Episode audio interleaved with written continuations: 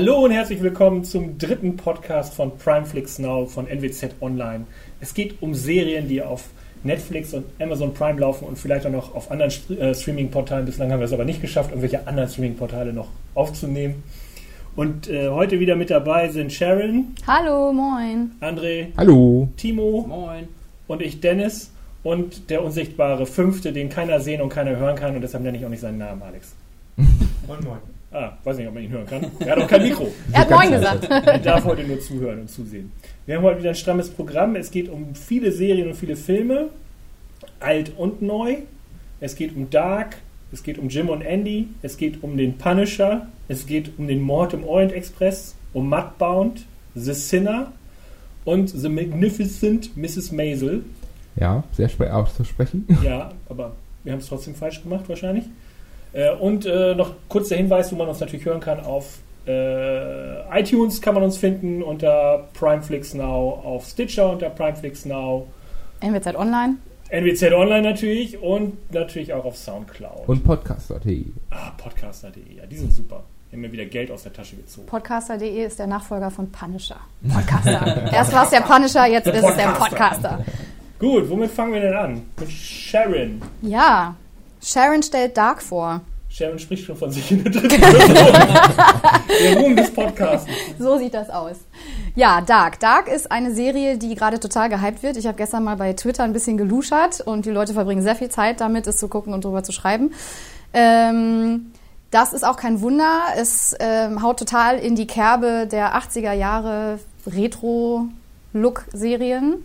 Zwei Kinder verschwinden im Wald, das kennen wir ja schon aus anderen Serien, vor allen Dingen aus Stranger Things. Und Hänsel und Gretel. Und ein fiktives Dorf muss damit klarkommen und ähm, versucht, diesen Fall aufzuklären. Und es passieren sehr viele mysteriöse Dinge im Dunkeln. Es ist eine deutsche Serie, richtig? Es ist eine deutsche Serie, das merkt man natürlich nicht, wenn man auf den Titel guckt. Ich hab, verstehe nicht, warum die das Dark genannt haben. Dark klingt natürlich ein bisschen äh, international kompatibler, vermutlich.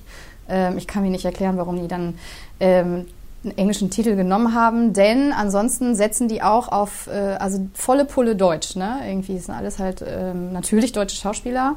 Ähm, es ist ein deutsches Dorf, also die haben auch nicht versucht, das irgendwie zu internationalisieren. Timo schüttelt schon mit dem Kopf. Nee, ne? ganz bewusst, die sollten bewusst ein regionales Konzept fahren. Ja, genau. Und dann äh, der Titel Dark. Gut. Aber er passt zum Programm, finde ich. Die Serie ist auf jeden Fall düster. Es, ist, es spielt viel im Dunkeln.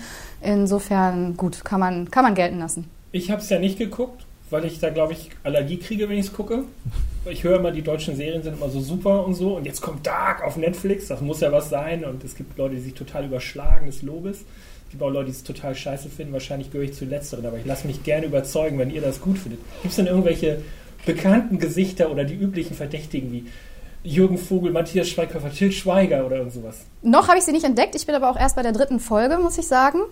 Ähm, aber ich habe das Gefühl, einige dieser ähm, Schauspieler erkannt zu haben aus Club der Roten Bänder, verschiedene Tatorte, glaube ich. Ähm, korrigiert mich, wenn ich da falsch liege, aber das sind schon auch zum Teil Gesichter, die man kennt aus dem deutschen Fernsehen, aber eher und nicht so aus dem Kino. Schauspieler. Caroline Eichhorn ist dabei, das ist ein bekannter Name. Oh ja, die kennen sogar ich. Ja, und äh, Jürgen Menzel heißt er, glaube ich. Also viele Gesichter erkennt man, erkennt man wieder, die sind seit vielen Jahren im deutschen Fernsehen zu sehen. Aber es ist nicht aufgehängt wie an einem Matthias Schweighöfer, der da eine ganze Serie tragen soll äh, oder ein anderes Konzept tragen soll. Wie hieß dessen Versuch doch gleich äh, einer Serie vor. Irgendwas bei Amazon war das, Ja, ja. Irgendwas bei Amazon. Ja, ja. Genau, was Irgendwo man hinten schon wieder- links Alexa, was macht Matthias Schweighöfer bei Amazon? was man schon wieder längst vergessen hat. Nee, hier geht man, äh, man hat auch ein sehr, eine, eine sehr breite, äh, also die Geschichte ist sehr breit angelegt. Viele, vier Familien, es geht um vier Familien, äh, die in dieser kleinen Stadt leben. Ähm, Das heißt, man braucht, es, es, man braucht ein großes Cast, man braucht viele Schauspieler, die dort spielen, viele Figuren treten auf. ähm, Ja. Also ich habe ähm, tatsächlich mein, ich habe mein Organigramm von Game of Thrones genommen, was Okay. ich über viele, viele Staffeln äh, nun wirklich geführt habe, weil ich irgendwann nicht mehr durchgestiegen bin und habe es dann einfach umgedreht und habe dann auf der anderen Seite angefangen, da äh, Protokoll zu führen, weil es sind echt viele Menschen. Ähm, die sich im Dunkeln, vielleicht liegt es auch nur an mir, aber wahnsinnig ähnlich sehen. Also da sind jetzt auch nicht so viele. Der eine hat schon extra eine ganz spezielle Haarfarbe, damit man den, glaube ich, besser auseinanderhalten kann und besser unterscheiden kann von allen anderen. Ach, ist das da die ganze Zeit dunkel oder was? Das ist sehr, es ist sehr dark, ja. Ja. Und ähm, Der Name passt. ja, der Name passt. Und ähm, das ist echt auf jeden Fall schwierig für Leute wie mich, die dann auch äh, vielleicht auch manchmal ein bisschen abgelenkt sind, da echt dann irgendwie zu folgen, weil es wahnsinnig viele Menschen sind, die auch erst in einer späteren Folge verwoben werden, so richtig, auch für Dove. so, dass ich dann gedacht habe, ah, alles klar, jetzt weiß ich auch.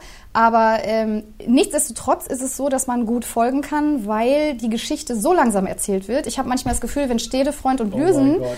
äh, in dem Fall, also es ist ja auch ein Kriminalfall, zwei verschwundene Kinder und es passiert ja auch noch mehr. Und wenn Stede, Freund und Lösen das gemacht hätten, dann wären wir, glaube ich, schon bei Folge drei oder vier vielleicht ein bisschen weiter gewesen, als die es da sind. Also die, es ist schon immer so ein bisschen für Dove erklärt, die Dialoge sind schon immer sehr deutlich, dass man dann sagt, ah, okay, Ah, man erzählt, ja, erzähl mir das nochmal bitte, damit ich auch wirklich verstehe, was da gerade passiert, was ich aber schon längst weiß. Also das ist manchmal so ein bisschen echt für Dove, vielleicht weil dann auch ein neues Publikum abgeholt werden soll, Timo, wenn du sagst, es soll ein regionales Konzept mal sein und Leute keinen Bock haben auf US-Serien. Ich habe nur in einem Interview gesehen von den Machern übrigens dahinter, Wiedemann und Berg, die haben aus dem Stand einen Oscar geholt damals mit, mit Das Leben der anderen. Also ähm, schon, eine, schon Leute, die... Und da ist das Problem. ja, ja äh, du hast diese doch gar nicht gesehen. Nein, aber Also das, ja, erzähl weiter. Also ähm, ich finde schon, dass, ähm, dass die gut daran tun, das ähm, langsam zu erzählen, weil es auch wirklich komplex ist, was wir noch gar nicht gesagt haben. Das ist eine Serie, die nicht nur mit vielen Famili mit vier Familien äh, funktioniert, sondern über drei Zeitebenen hinweg. Es geht darum, äh, diese Familienmitglieder über drei Zeitstadien miteinander zu vergleichen. Das ist so ein bisschen der Aufhänger der Serie, das muss man auch sagen und äh, verrät da nicht zu viel. Das Konzept ist, dass ähm, 1953, 1900, was war- 86 86 und und 2019. 2019, dass das so drei Zeitebenen sind, die äh, parallel laufen, die miteinander verwoben werden, die aufeinander aufbauen.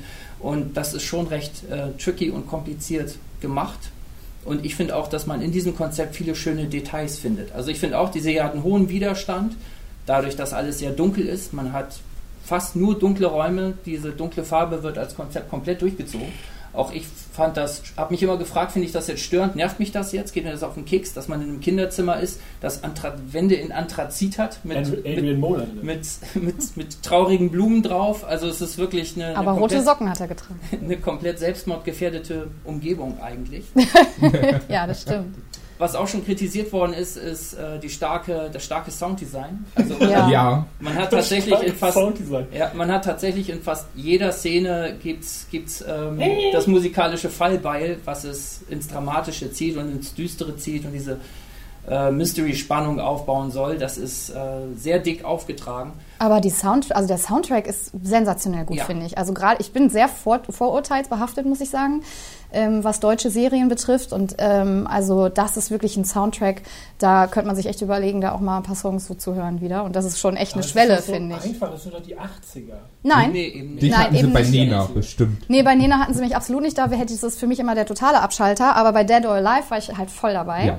Ähm, aber wir reden jetzt tatsächlich über aktuelle Musik. Also wir reden jetzt Dead über or, Wanted Dead or Alive von Bon. Jovi? Nee, ja, das auch. Aber Dead or Alive, you spin me right round, baby, Was? right round. Ah. Also für mich klingt das jetzt mal, ohne dass ich irgendwas gesehen habe, nach Leuten, die einen super Film gemacht haben und die jetzt Fernsehen machen und leider über die üblichen Fallstricke fallen, nämlich zu viele Charaktere, zu viel erzählen oder zu wenig erzählen zu können für so und so viele Folgen. Weil das ist ja auch manchmal ein Grund für so eine langsame Erzählweise. Das finde ich gar nicht, dass die zu wenig zu erzählen Das haben. glaube ich auch weil ähm, gerade die Nebenhandlungen werden dann spannend. Wir haben diesen Krimi-Plot in der Mitte, Ja. was ist mit diesen Kindern passiert. Der wird auch durchgezogen. Das ist ein einfacher Strang, der einen auch äh, dabei hält.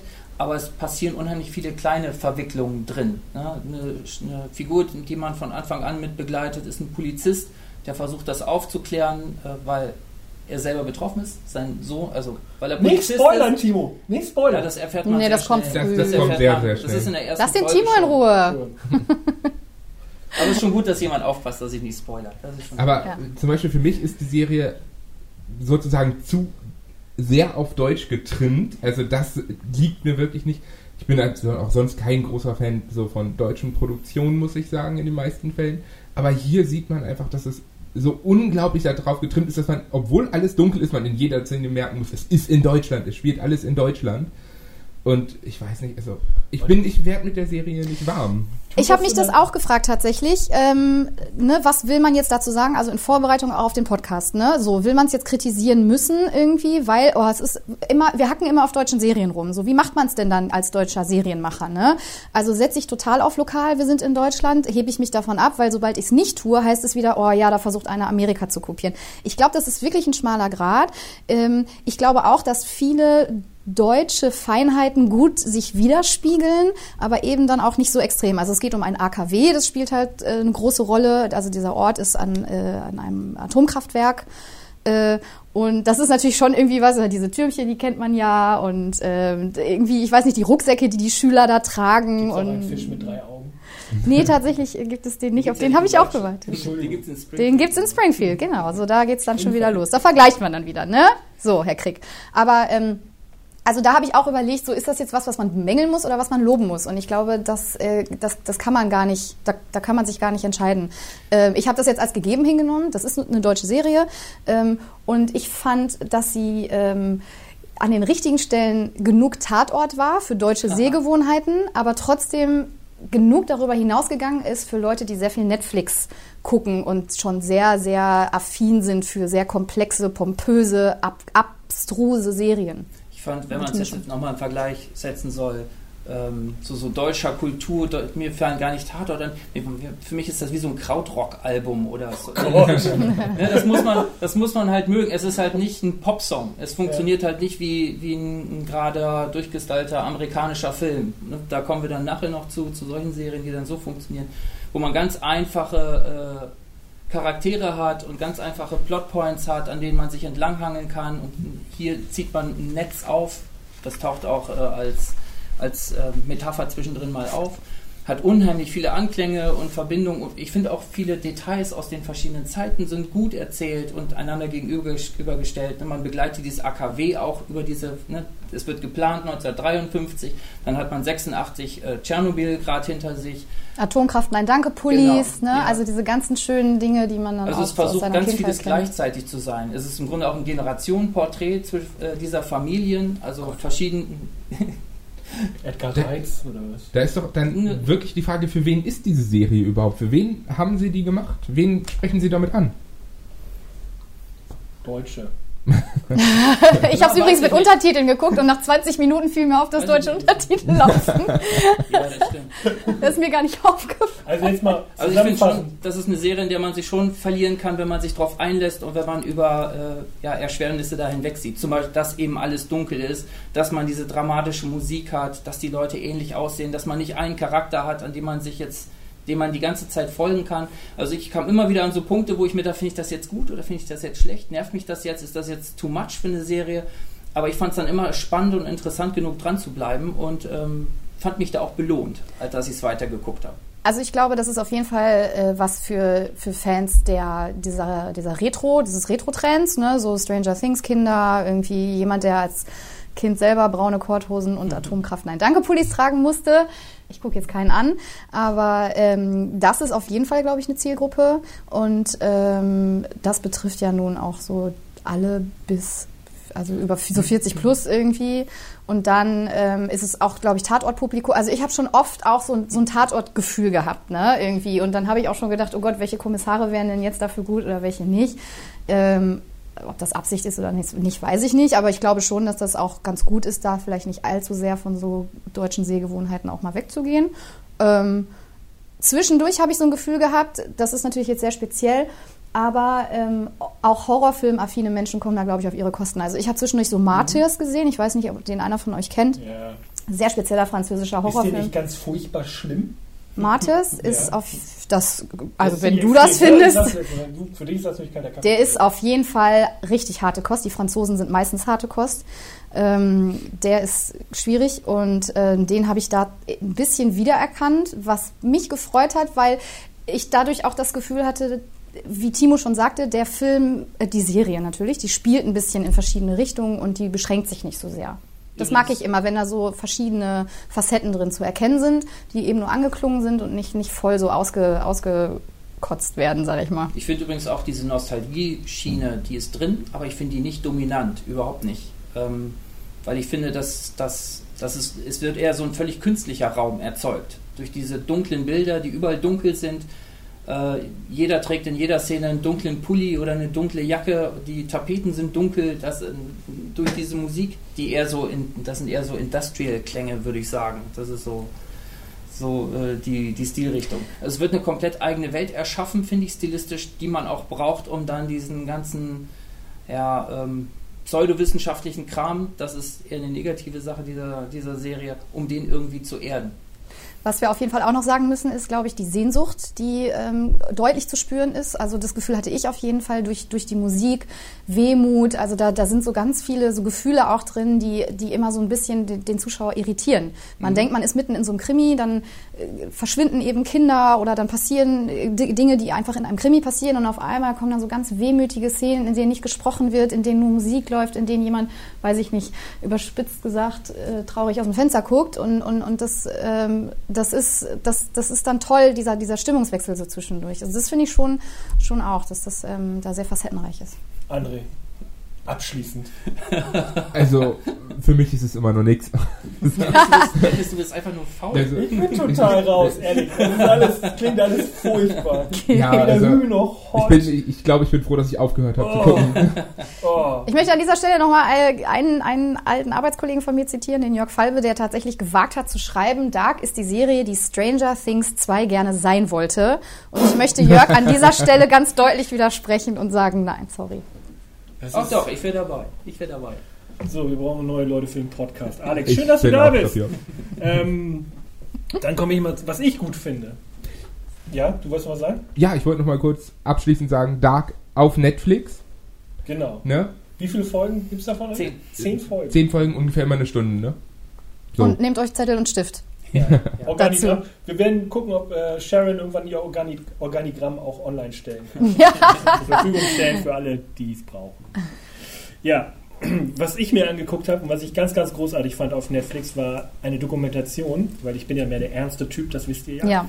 Habe ich Jim und Andy geguckt. Jim und Andy, Jim und Andy. Jim da geht es um Jim Carrey und den ähm, verstorbenen Komiker Andy Kaufman. Und wer es nicht weiß, Jim Carrey hat 1999 in einem Film mitgespielt, der hieß man on the Moon. Und das ist sozusagen das Biopic von Andy Kaufmann gewesen. Der ist damals bekannt geworden als, sag mal, als Schauspieler durch die Fernsehserie Taxi, durch die auch so Leute wie Danny DeVito und so bekannt geworden sind. Totale Talentschmiede, muss man ja, sagen. Ja, super Talentschmiede. War, glaube ich, hat auch sozusagen die klassischen Stand-up-Sachen gemacht, die es so gab. Aber er war nie der klassische Stand-up-Komiker, sondern war immer so einer, der in verschiedene Rollen geschlüpft ist und die meist nicht verlassen hat und alle seine sagen wir, alle, die mit ihm zu tun hatten, hat er in den Wahnsinn getrieben. Und diese Dokumentation begleitet Jim Carrey während der Dreharbeiten zu dem Film Man on the Moon, der von Milos Forman, äh, der hat da Regie geführt, den kennt man noch von Amadeus zum Beispiel und einer flog übers Kuckucksnest. Hoffentlich. Nicht, dass ich etwas Falsches erzähle. Das greife ich jetzt mal so aus meinem Gedächtnis. Ähm, und äh, während dieser Dreharbeiten hat nämlich Jim Carrey den Charakter des Andy Kaufman nicht verlassen. Also er ist die ganze Zeit als Andy Kaufman rumgelaufen und hat dann teilweise noch das alter Ego von Andy Kaufman angenommen, das Tony Clifton, das ist so ein ganz schrecklicher Sänger, den es nie gab, äh, und hat den auch gespielt und der hat alle zur Weißglut gebracht bei diesen Dreharbeiten, inklusive Regie, Produktion, Studioleitung, die kleinsten Maskenbildner, was weiß ich, seine äh, Mitschauspieler. Ähm, und er kommentiert das natürlich. Und er, genau. Und es gab halt ein, ein Filmteam bestehend aus der Lebensgefährtin von Andy Kaufman und seinem Partner in Crime, der mit ihm die ganz vielen Sachen erdacht hat. Die haben die ganze Zeit die Kamera geführt und haben das mitgefilmt, was Jim Carrey da gemacht hat. Und das lag da, äh, ja, seit 99 lag es da im Schrank und jetzt haben sie die Aufnahmen genommen, haben sie 2017 veröffentlicht und Jim Carrey kommentiert das und er kommentiert das so genial, das habe ich noch nie erlebt in einer Dokumentation. Denn normalerweise unterhält sich dieser Interviewte ja mit seinem Interviewer und das ist ganz klar, es ist ein, ein Zwiegespräch zwischen den beiden. Wir dürfen Zeuge sein, so funktionieren die meisten Dokumentationen, wo sowas gemacht wird. Und in diesem Fall guckt Jim Carrey einfach so genial die ganze Zeit in die Kamera und ich habe irgendwann immer das Gefühl gehabt, der redet mit mir. Das ist total geil. Der erzählt mir, wie das war. Und dann macht er Milos Forman nach, was ganz großartig ist. Also es gibt unglaublich starke Szenen in diesem ganzen Film. Und ich weiß nicht, wer hat es von euch noch geguckt? Ich. Du. Und wie findest du es?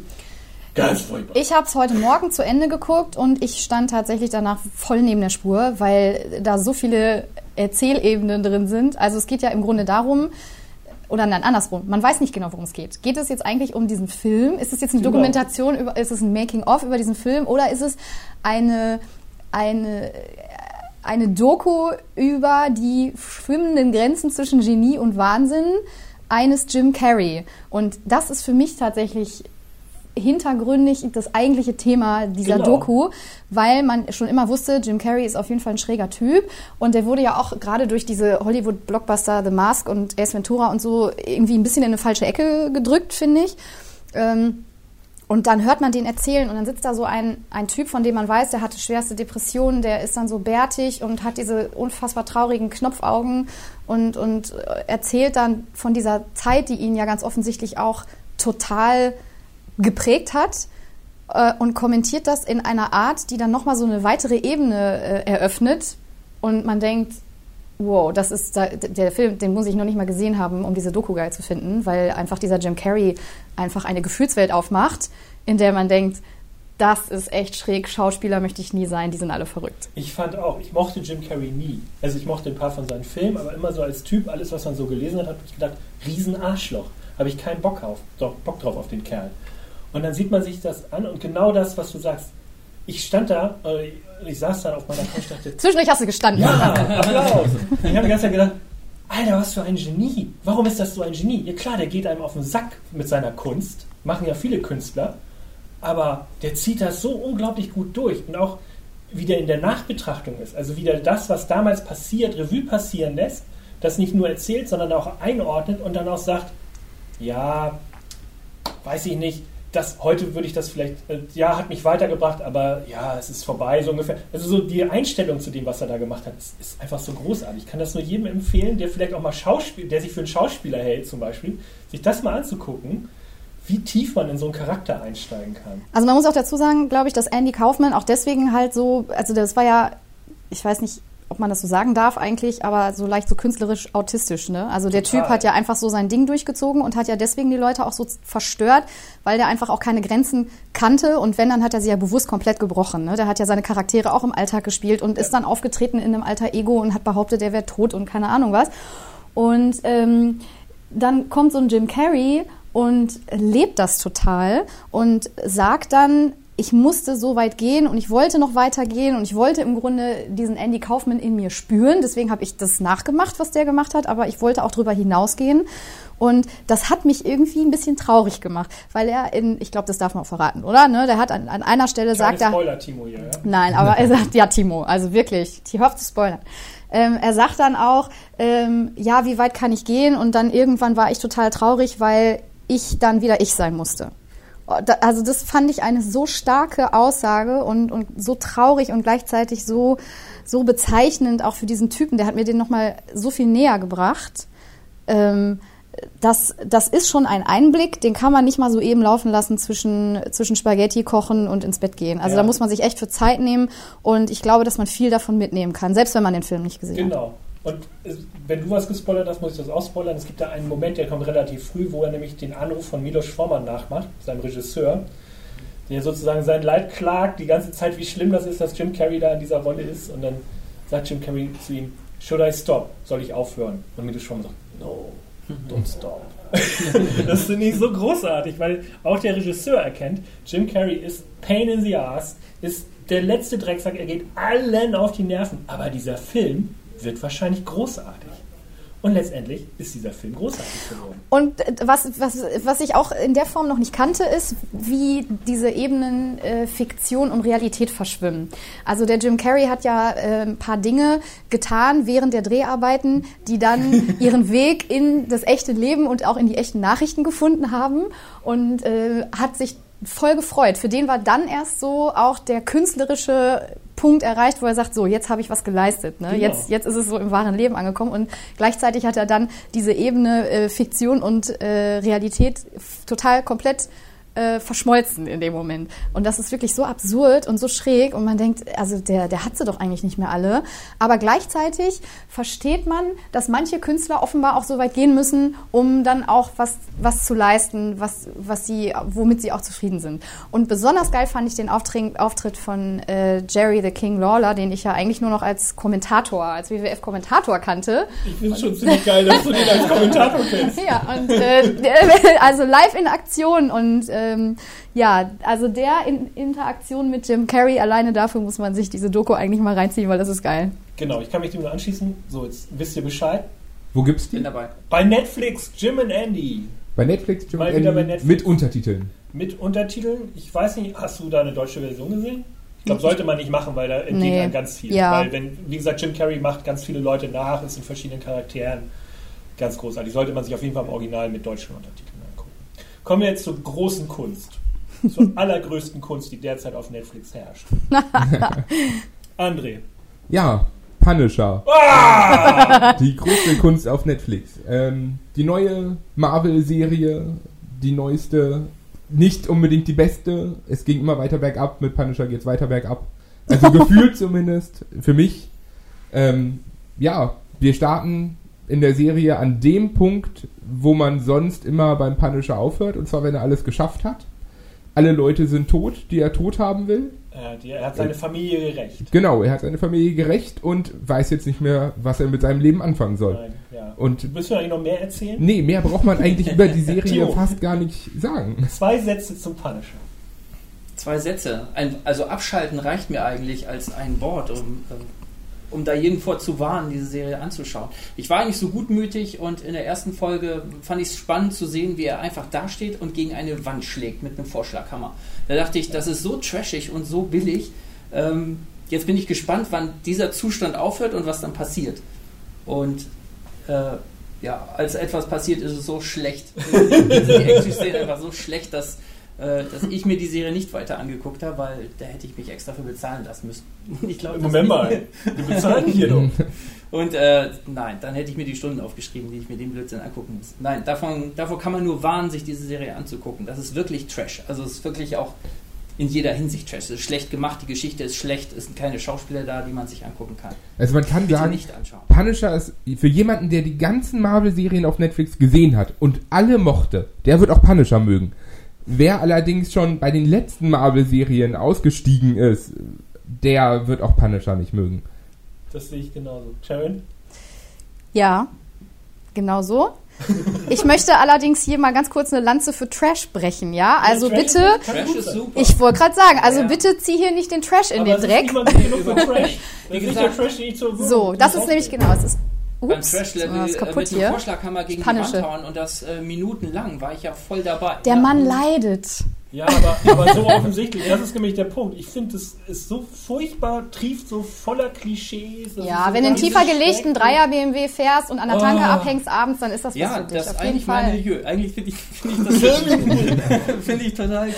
Morgen da gibt's wäre ich total dabei gewesen. Aber ähm, für mich sind es die Gewaltszenen gewesen. Das ist, Die muss man halt irgendwo auch können. Also da geht, da zieht einfach der, der so dieses Trash-Argument nicht. Das muss man irgendwie können, in irgendeiner Weise. Und da kann man es halt gar nicht. Also Tipp für die Serie, die zweite Staffel sollte er nur auf die Wand hauen. Ja, das wäre genau. meine, mein Im Vorschlag, Livestream ja. irgendwie Ja. kann man das ja machen. Oder so ein GIF. Das kann ja so ein GIF sein, wo immer ich, ich, 45 Minuten. also wenn du. Fast and the Furious magst, dann magst du das auch. Punkt. Die neueren wohlgemerkt, bitte nichts gegen die alten. Oh, André, ich glaube, wir müssen nachher okay, nochmal okay, hier Den, Überstunden den einlegen. ersten, den ersten wohlgemerkt. Wir wollten nur kurz über den Punisher Genau, äh, äh, äh, sprechen. springen wir schnell weiter. Genau. Kommen wir zu was anderem kurzen. Timo und ich sind ins Kino gegangen. Ja. Hand in Hand, haben wir daneben gesessen im Love Seat. Ach, war das schön. Das ja. war schön, Spätvorstellung.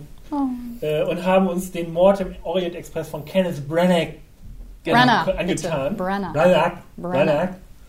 Immer diese Aussprache. Wir kommen noch zu was viel Schwierigerem zum Aussprechen später. Aber Also Und Kenneth Timo? Branagh, äh, also ein Mann der Hochkultur, der mit Shakespeare angefangen hat. dann der ähm, Wallander wurde. Da ganz, da drüber, genau. Da dann äh, ins Kino, ein, ins, ins äh, Mainstream-Kino eingestiegen ist, bei Harry Potter mitgespielt hat, selber wieder Filme gedreht hat, Tor gedreht hat, glaube ich zuletzt. Also jemand, der mitten im Mainstream-Kino steht und die Hochkultur kennt, äh, nimmt sich Agatha Christie's Klassiker vor und verfilmt den. Eigentlich eine, eine schöne Vorstellung und ich habe viel erwartet von diesem Film. Und tja, er ist Müll. Ich sag's einfach Ja. so, er ist totaler Müll. Ähm, und warum reden wir darüber? Natürlich, weil man da nicht ins Kino rennen muss, sondern es gibt das Original von 1974. 74, 78 meine ich. Warte, ich habe es hier irgendwo aufgeschrieben. Egal, es ist das Original. Das gibt es nämlich meines Wissens nicht nur auf Netflix, sondern auch auf Amazon Prime. Ja, Ich ich, habe hab's sogar über Amazon geguckt. ich habe es auch auf Prime geschaut. 1974. 74 Und noch. dort spielt nicht äh, Peter Ustinov den ähm, Hercule Poirot, sondern ähm, Albert Finney. Und auch da gibt es ganz viele tolle Darsteller. Ingrid Bergmann, Ja. ähm, Lauren Bacall, Michael York, ähm, Sean Connery. Sean Connery, Ja.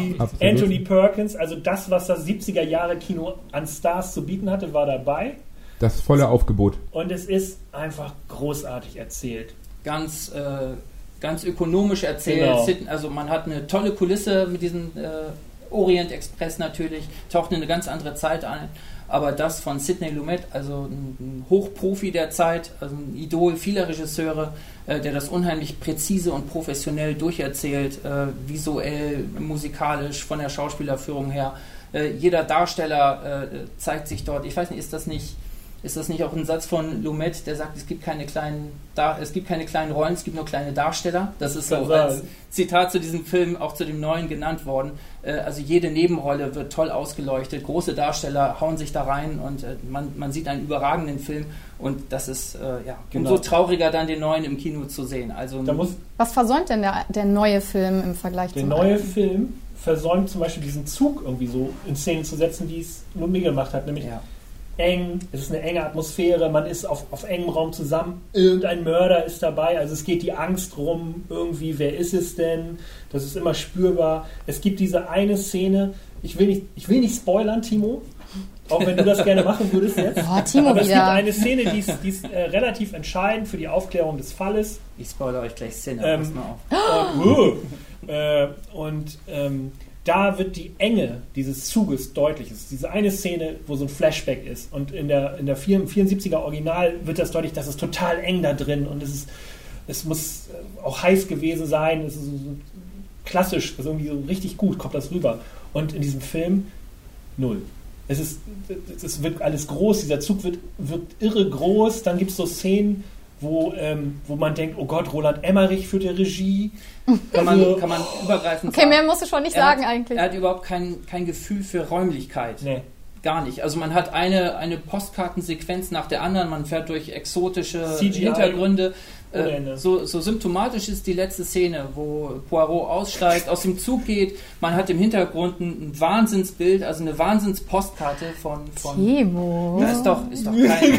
Es Dennis geht- kriegt es doch schon nur um Herzattacke. Szene, Es geht nur um den Hintergrund, Ja. es geht nicht um den Ja, Mörder. du hast, ich weiß, was du meinst. Ähm, also man hat eine großartige Szene und dieser Poirot geht so achtlos dahin durch. Und genauso geht dieser Film mit, dieser, mit diesem ganzen Hintergrund um. Völlig achtlos. Der das Roman- Einzige, was er ernst nimmt und was er schön zelebriert, ist sich selbst in der Rolle des Poirot. Ich finde, da ist er sogar stärker als das Original. Ihn selber kann man sich schön anschauen, den ganzen Film hindurch.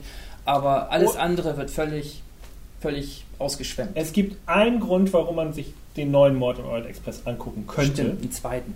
Michelle Pfeiffer. Ja. Die spielt da mit und man merkt, Michelle Pfeiffer ist vielleicht die einzige Hollywood-Göttin, die wir gerade noch haben. Weil die ist, man sieht, sie ist gealtert, sie sieht nicht mehr aus wie äh, bei der Catwoman oder, oder bei den fabelhaften Scarface. Baker Boys, Scarface, aber meine Güte ist das eine Frau.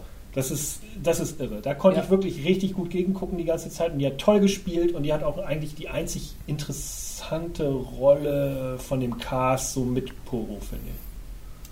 Sie Also sie, sie, fand- es, sie, sie nutzen es nicht. Ich fand es ganz stumpf, sie hat ein Interess einfach ein interessantes Gesicht. Ja, ich okay. ich habe sie Also gern ich angeschaut. Ich fand es toll, die mal wieder zu sehen und ich wünsche mir in Zukunft wieder mehr von Michelle Pfeiffer Ja. zu sehen, weil das war echt Da klasse. bin ich dabei. Also bleiben wir dabei. Lieber den alten Den sehen, alten der Netflix lohnt oder sich. Amazon, Ja. ganz, Ja. ganz groß. Vor allen Dingen, es sind ja nicht alle Agatha Christie-Filme gut, aber der ist perfekt gelungen. Ja, der ist Muss super. man wirklich sagen. Ja, Timo, ja. du hast auch noch einen zweiten Film geguckt. Ich habe mir noch einen zweiten Film auf Netflix angeguckt. Kein Kinofilm, sondern eine Netflix-Produktion. Mudbound heißt sie. Ähm, ist eine Literaturverfilmung. Ein gleichnamiger Roman ist 2009 erschienen. Äh, Gerade auch überall hoch gelobt. Da habe ich mir gedacht, ich schaue mir den mal an. Äh, Setting des Films neun, sind die 1940er Jahre im Süden der USA. Es geht um zwei Familien, eine weiße Familie, eine schwarze Familie, beide Farmerfamilien, die versuchen halt in einer unwirtlichen Gegend äh, des Südens zurechtzukommen und sich äh, ja, eine Landwirtschaft aufzubauen. Ähm, der Titel deutet es schon an, vor allen Dingen haben die mit äh, Überschwemmungen dort zu kämpfen. Immer wieder wird ihnen die Ernte vermasselt durch, durch Regengüsse, alles äh, äh, ergeht sich dort in Schlamm, aber wesentlich ist eigentlich äh, die Erzählung äh, dieser Familiengeschichte über diese Zeit um, des, um, den Zweiten Weltkrieg hinweg. Ähm, es startet vor dem Zweiten Weltkrieg. Ähm, die weiße Familie, da muss man sagen, der, da ist der zentrale Charakter. Eigentlich sind, ist es ein Frauenfilm, kann man sagen. Ähm, die, äh, es wird das Literarische wird durchgezogen. Ja, guckt mich viele, ruhig alle an jetzt viele, hier. Ja, man hat viele, es, also es, Litera es ist eine Literaturverfilmung, auch, auch als solche kenntlich, weil viel erzählt wird, man hat Erzählerstimmen, man wechselt immer wieder die Perspektiven, aber die interessantesten Figuren sind eigentlich die beiden Frauenfiguren im Zentrum, die beiden Mütter der jeweiligen Familie. Sind es starke Frauen? Ja, die aber von ihrer Zeit so ein bisschen eingefangen sind. Zum Beispiel in der weißen Familie ist sie äh, eine, äh, eine, eine, hochbegabte Frau, die eigentlich hätte studieren können, Klavier spielt, sehr kultiviert, die aber mit Ende 20, dann wird es ja Zeit, irgendjemanden heiraten muss und äh, dann eben einen sehr stumpfen äh, Landmann heiratet. Also der Mann ist komplett als eine, so eine ist stumpfe... meiner Frau auch ergangen. ist eigentlich eine, ein, stumpfer, ein stumpfer Landwirt, der versucht dort, der erstmal, das darf man glaube ich sagen, weil es ganz am Anfang passiert, der reingelegt wird und in einer, in einer äh, ja, auf, in einer Kaschemme landet und dort eben seine Familie durchbringen muss. Und kurz äh, daneben wohnt dann eben diese schwarze Familie, die so diesen Aufstiegswillen hat. Übrigens ja. dort in der Rolle der Mutter Mary J. Blige, sehr gefeiert, frühere R&B-Diva. Genau. Jetzt spielt denn auch Rassenungleich? Entschuldigung. Ja, das spielt, spielt auch, das, auch das spielt rein. Äh, offiziell ist die ja zu dem Zeitpunkt überwunden, aber man merkt, eigentlich sind sie nicht so weit auseinander, aber man merkt halt immer, gerade der stumpfe Familienvater, der eigentlich nicht als Rassist rüberkommt, äh, das ist die Aufgabe des Großvaters dort. Das ist ein Rassist in der Schule. Ähm, aber äh, dieser stumpfe Familienvater ist eigentlich kein Rassist, sondern einfach nur stumpf und pragmatisch. Ne? Der will eine Farm aufbauen und nutzt aber diesen Hebel der rassischen äh, äh so Ungleichheit dort, um die anderen auszunutzen. Also ähm, wenn, wenn äh, denen das Maultier kaputt geht, äh, dann bietet er ihnen ein eigenes an, aber dann bitteschön die Hälfte der Ernte dazu. Mhm. Solche Sachen zum Beispiel. Also er nutzt, er nutzt diesen Hebel immer wieder, immer wieder aus. Und was dann der Switch dieser Geschichte ist, äh, die USA treten in den Zweiten Weltkrieg ein und äh, zwei Familienmitglieder reisen, äh, müssen, werden eingezogen. Aus der schwarzen Familie ein Sohn, äh, der wird äh, Panzer, äh, in irgendeiner Panzerdivision ist der dabei und der Bruder dieses äh, stumpfen Landwirts wird Bomberpilot. Da muss man sagen, ist eine Gegenfigur zu, zu dem äh, Farmer. Äh, eine interessante Figur, auch eher so ein, so ein Womanizer, der auch äh, eigentlich viel besser zu seiner Frau passt. Ne? Die, zwischen denen herrscht auch immer wieder äh, Spannung. Ähm, die beiden werden in den Krieg eingezogen, kehren zurück. Also es ist auch ein Heimkehrer-Drama insofern und teil, haben halt diese gemeinsame Erfahrung. Und Lass das bringt diese Familien so ein bisschen zusammen weil die ansonsten so parallel nebeneinander herlaufen, versuchen sich eine Farm aufzubauen und dann kommen diese beiden Kriegsheimkehrer, sind nicht wirklich mehr heimisch, teilen aber diese Erfahrung und tauschen sich halt aus. Und der, der schwarze Sohn äh, wurde natürlich dann in Europa total gefeiert und kommt nach Hause und ist jetzt wieder ganz in der Hackordnung, wie das immer so ist. Äh, eine weiße Frau gehabt. Ähm, und auch da, also für den ist diese, diese äh, rassische Unterscheidung passé. Der hat das jetzt anders mhm. erlebt. Seine Familie kennt das, das ist eine Aufsteigerwillig, so eine aufstiegswillige Familie, die sagt, wir leben jetzt noch in diesen Zeiten, aber lernt Kinder, aus euch wird mal was, wir versuchen was aufzubauen. Und äh, der Sohn, als er wiederkommt, merkt man auch, er eckt an, weil er selbstbewusst auftritt. Ne? Er kommt quasi als Kriegsheld zurück. Und ähm, er sagt es auch einmal, als er äh, vor so einem Konflikt steht und sein Vater sagt, du wirst dich entschuldigen, sagt er, ich habe nicht gelernt, einem Kampf aus dem Weg zu gehen. Ich komme gerade aus dem Krieg. Okay, jetzt konnte ich das natürlich schon raten. Werde ich auch viele andere Dinge schon vorher raten können? Ist das sehr klischeebehaftet oder lohnt es sich trotzdem? Ähm, es ist ein Film, der viel, äh, den starken, ich sag, der sehr langsam erzählt ist und ein, ich sag mal, ein starkes episches Gefühl hat. Also es ist kein Film, der einen über bestimmte der, der Spannungen aufbaut und einlöst, wo man sich bestimmte Wendungen vorher abfragt, sondern das ist wirklich so ein Familienporträt, das passiert. Das ist auch ganz bewusst äh, so dramatisch eingesetzt. Schon, äh, äh, schon die Autorin äh, hat das damals so gesagt. Es ist eigentlich ja, eine Erzählung, die über zwei Stunden so sehr langsam vor sich hin fließt. Ähm, man folgt diesen beiden Familien. Äh, man sieht, wie die dann nach dem Krieg äh, äh, sich dort wieder finden müssen in dieser neuen Situation mit diesen beiden heimgekehrten ja, Problemsöhnen, Kindern. Ähm, wie die, dieser äh, Rassenhass äh, sich in diesem Vater noch, noch ähm, äußert, aber dann auch irgendwo überlebt. Aber es ist nichts, was nun so hervorsticht, wo man nun so, so, so einen Plotverlauf hat, den man dann, an dem man hängt und wo man dann irgendwas erwartet, sondern es ist wirklich eine Literaturverfilmung, so ein, so ein Heimkehrerdrama, dem man dann gerne zwei Stunden lang folgt. Also, ich, sollte man gucken. Ja, sollte man gucken. Wo findet man es? Man findet es auf Netflix. Es ist eine Netflix-Produktion und dort ist sie auch zu sehen. Jetzt kommen wir zu etwas, wo man vielleicht spoilern sollte. Nein. Nein. Okay, gut. Muss Aber man dann auch erzähle ich nicht. noch ein bisschen was dazu. Aber äh, Sharon, fang doch mal an. Welche Serie auf Netflix geht es denn? The Sinner. Es geht um The Sinner und ähm, ich bin mal gespannt, was du dazu sagst. Ähm, ich fand sie nämlich großartig. Das unterschreibe ich. Und zwar ähm, ist das deswegen so überraschend, dass ich die großartig finde. Das kann man direkt vorwegnehmen, weil Jessica Biel mitspielt und die fand ich eigentlich schon immer ganz unfassbar schrecklich. Schon als Scream Queen in Texas Chainsaw Massacre, ich fand sie unerträglich. Ähm, das hat sie jetzt total revidiert. Jetzt finde ich sie mindestens okay und in dieser Serie und in dieser. Serie finde ich sie tatsächlich richtig gut. Von Platz 900 Ähm, auf 700. Ähm, ja, die Spoilerfrage, die erübrigt sich eigentlich, weil ähm, die Serie fängt an mit einem Mord. Und es ist auch klar, wer ihn begangen hat, nämlich, sprich Jessica Biel, die in der Serie heißt Cora Tenetti. Cora Tenetti führt ein ganz entspanntes Leben mit Mann und Kind, aber man spürt relativ schnell, dass da irgendwas im Verborgenen liegt, im Argen. Also irgendwie äh, die Ehe, Ehe liegt, glaube ich, ein bisschen auf Eis. So im Bett klappt es nicht mehr so richtig, obwohl beide noch jung sind und ähm, irgendwie funktioniert da irgendwas nicht so richtig. Und dann machen die beiden einen Ausflug.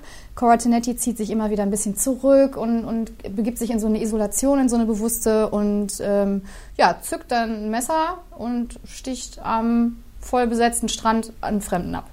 Das ist die erste Staff erste Staffel, erste Folge. Ja.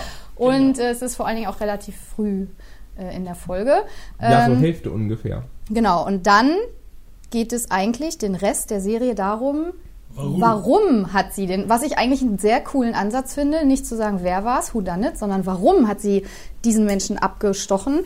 Das interessiert natürlich nicht viele Leute, warum. Ne? Die Justiz sagt ja in der Regel, gut, wir haben jetzt äh, ein Geständnis und den Mörder und dann ist er weg und alles ist gut. Aber es gibt einen Polizisten, der äh, dem Braten nicht so traut und der ähm, sagt, ich ähm, finde diese Frau faszinierend und spannend, ich möchte dem Ganzen auf den Grund gehen.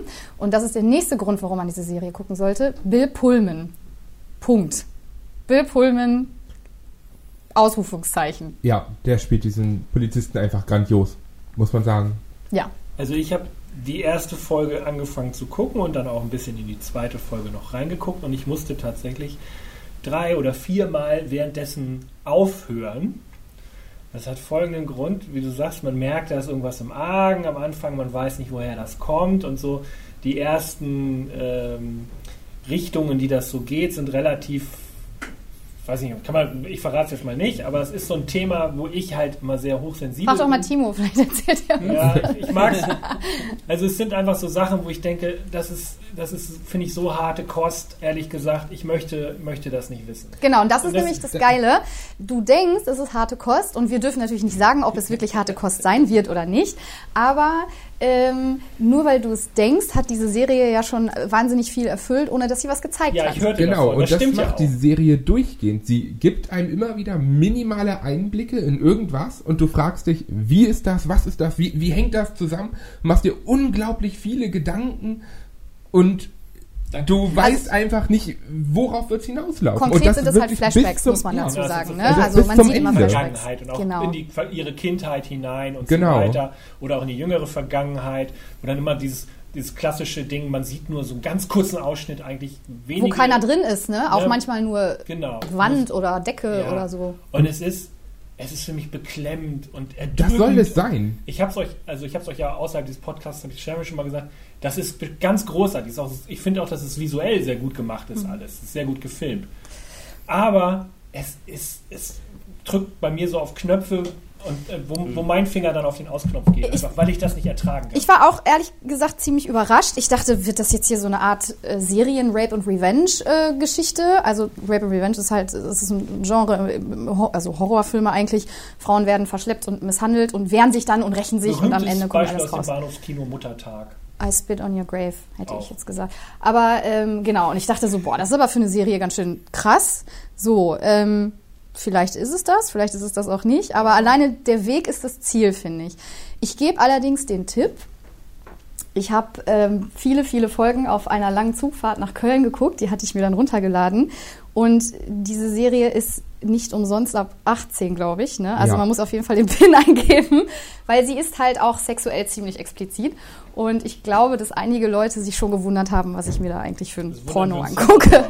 Ja. Du hast ja auch ich geguckt, hab, ne? Ja, ich habe bislang gar nichts gehört, weil ich höre so erstaunt. So, ich fand ehrlich gesagt, ich war total enttäuscht. Ich fand eigentlich gar nichts richtig gut an dieser Verstehe ich nicht. Warum? Was genau?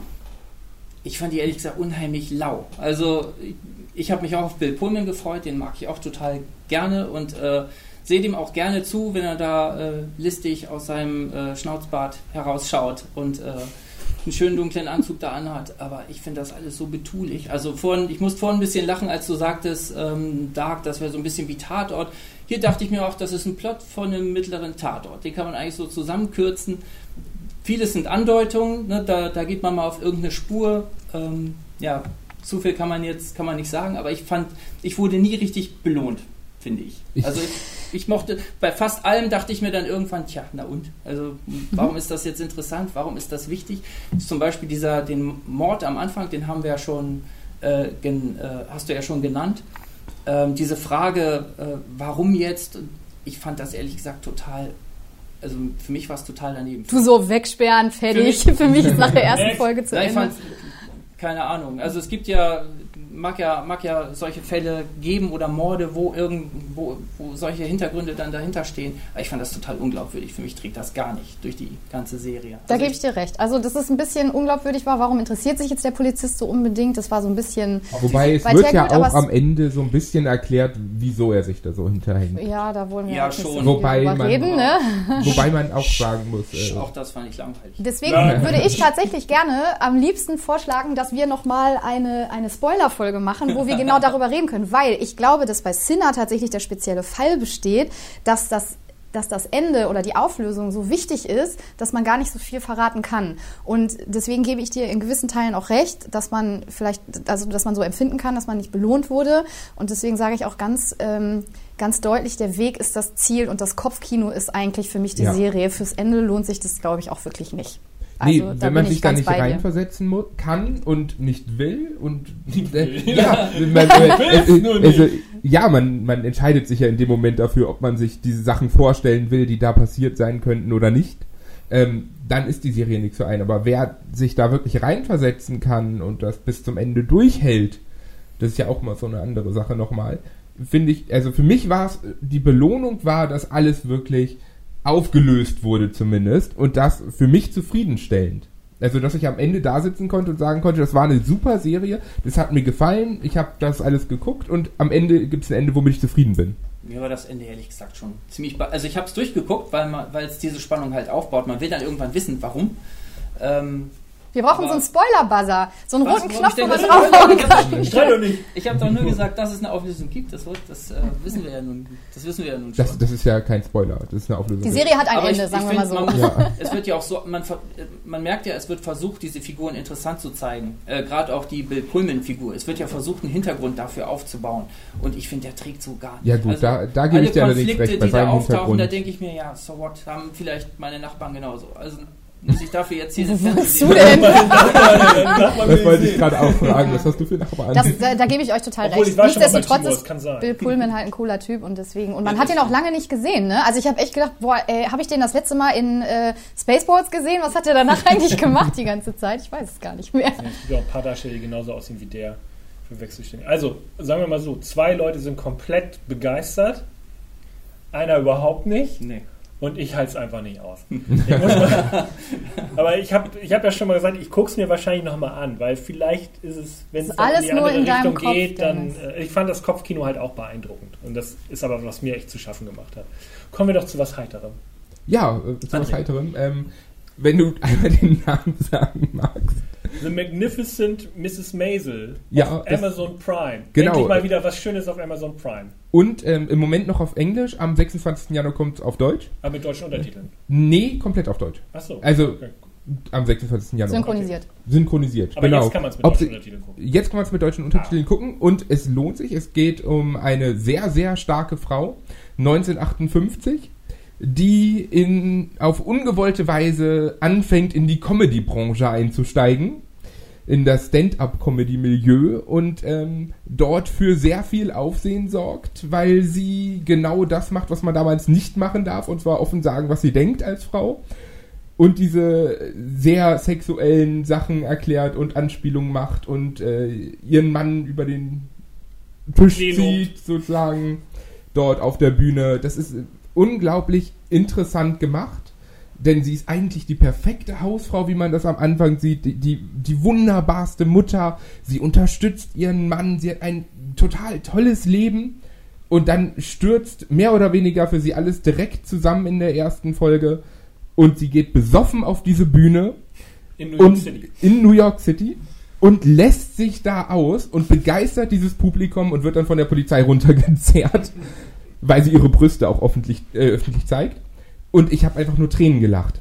Während dieser Serie habe ich wirklich Tränen gelacht. Es ist, es ist ein Comedy-Drama und es hat sehr dramatische Aspekte, aber man, es ist so skurril zum Teil und trotzdem so real und man schmeißt sich vor allen Dingen bei den Comedy-Nummern, die sie abzieht, einfach nur weg. Wer ist die Hauptdarstellerin? Sagen, ähm, die Hauptdarstellerin ist Rachel Brosnahan. Genau, Keine ganz Ahnung. komischer Name. Die hat ähm, schon in mehreren Sachen mitgespielt, auch in bekannteren. Mir fällt bloß gerade keine ein. Das ist super, André. Du bist immer gut vorbereitet, so wie ich.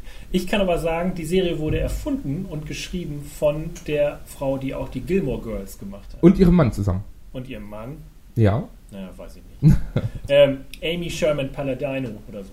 Palladino. ja, und Gilmore Girls trifft es auch zum Teil ganz gut. Also das sind auch zwei sehr starke Frauen mit sehr gutem Humor. Ich habe es immer geliebt und wer, wer das liebt, der wird diese Serie auch lieben. Genau, ich mag erstens, ich mag das Genre, also was heißt Genre? Ich mag das einfach dieses Setting, Stand-up-Comedy, irgendwie so äh, ne, ähm, Ende der 50er und dann auch noch New York City. Das war, glaube ich, eine spannende Zeit. Es gibt irgendwie auf HBO, die haben jetzt eine Serie gemacht über Stand-up-Comedy in den 70ern, glaube ich. Das ist gerade sehr beliebt. Kann man auch gute Sachen erzählen. Alles so ein bisschen dramatisch verpackt, aber mit sehr, sehr, sehr viel Humor. Und mir hat es einfach auch großartig gefallen. Also ich habe bislang leider nur die erste Folge geschafft, aber da werde ich auf jeden Fall dranbleiben. Das ist auf jeden Fall etwas, was, was man sich auf Amazon Prime mal angeguckt haben. Ja, auf jeden Fall. Wenn man, wenn man das Englischen nicht ordentlich mächtig ist, dann wartet man bis 26. Januar, aber dann sollte man reinschauen. Auf Englisch kann ich mir vorstellen, ist es noch besser, weil dieser Wortwitz zum Teil echt wichtig ist. Ich weiß nicht, wie sie es im Deutschen übersetzen. Aber es ist unglaublich komisch. Also wie gesagt, ich habe Tränen gelacht. Es ist wirklich. Ich werde es mir wahrscheinlich auf Deutsch nochmal angucken und hoffe, dass die Synchro gut ist. Wie lang ist denn so eine Folge? Ähm, 50 46 bis Minuten. 61 Minuten. Ja. 46 bis 61 Minuten. Wie viele Folgen? Äh, zehn Stück, ne? Acht, Acht. genau. Ist, al- also kann man gut weggucken Ja. Und äh, wird gerade in den USA auch ziemlich in, den, in diesen ganzen Nerdkreisen ziemlich gehypt. Hm, was Ja. sagen die denn? Warum? Ja, ich glaube, es geht hauptsächlich darum, dass es halt so witzig ist. Es ist wirklich. Es Das ist alles echt immer düster, ne? Ich denke auch immer, mein Gott, noch ein Mord und ja. ist alles Es ist immer witzig. so dunkel. Äh, äh, genau, es, es, es muss nicht immer düster sein, es ist wirklich witzig. Also wollt ihr mir sagen, da stirbt gar keiner? Nicht Wann habe ich das denn das letzte Mal oder Ir- gesehen? Irgendwer ist in New York bestimmt in der Zeit gestorben, aber es wird zumindest Gott, nicht wann hatten wir thematisiert. so eine Serie denn das letzte Mal, wo keiner gestorben Keine ist? Deswegen- und- Staffel dann. Und es lohnt sich halt wirklich und man kann es am Ende halt mit der, der etwas älteren, mit etwas älteren Familienangehörigen durchaus gucken, weil einige Sachen sicherlich nicht für Kinder geeignet sind, aber ab 16 geht das locker durch. Ach, die verstehen das im Die Zweifel kann, nicht. können sowieso kein Englisch, können kaum Deutsch lesen alle. Ja. Also müssen wir uns nichts vormachen. Ich meine auch, wenn es auf Deutsch rauskommt. Also Gilmore Girls war ja sehr kinderfreundlich noch. Ja, noch Fragen? Nee. Nee. Nee. Nee, ist bald Weihnachten. Das Ja. heißt, der nächste Podcast kriegt jetzt eine Hausaufgabe auf. Jeder sucht was Weihnachtliches auf Amazon Prime oder Netflix aus, was man gucken kann. Gehen auch Cartoons? Es gehen auch Cartoons. Ja. Alte oder nur neue Nee, nee. Sachen? Alles. Es geht alles. Okay. Hier geht alles. Wir haben ja auch heute den Mord im Orient Express gemacht. Das Von möchte ich 74. sehen, wie ihr mit mir das letzte Einhorn besprecht nächstes Mal. Ich singe dir, sing dir auch das Lied von America. War das nicht America? Ja, war America. Dennis. Weiter kann ich nicht. Hier lernt man Dinge kennen. Ich weiß Wo nicht, ob kann man die mal wissen will. Singen? Wo kann man uns hören? Hatte ich vorhin schon gesagt. Genau. iTunes, Stitcher für alle Android-User, podcaster.de, Soundcloud Und natürlich auf der NWZ selber. und auf nwzonline.de. Axel, sag doch mal was. Wie hat's dir gefallen? Wunderbar, ich bin begeistert. Ja, ich Axel freue mich ist- aufs nächste Mal. Axel ist Volontär, der muss das sagen. Alexander. Ist Der wird dafür bezahlt. Alexander, meine Güte. Namen sind Schall und Rauch für mich. Gut, Genau, dann bis in knapp zwei Wochen. Diesmal wahrscheinlich wieder freitags, wenn wir schaffen. ja, genau. Ich sag Tschüss. Ich sag auch Tschüss. Ich auch. Dann verabschiede ich mich auch. Alex, sag doch nochmal Tschüss. Tschüss, bis zum nächsten Mal. Das war's. Abschalten jetzt.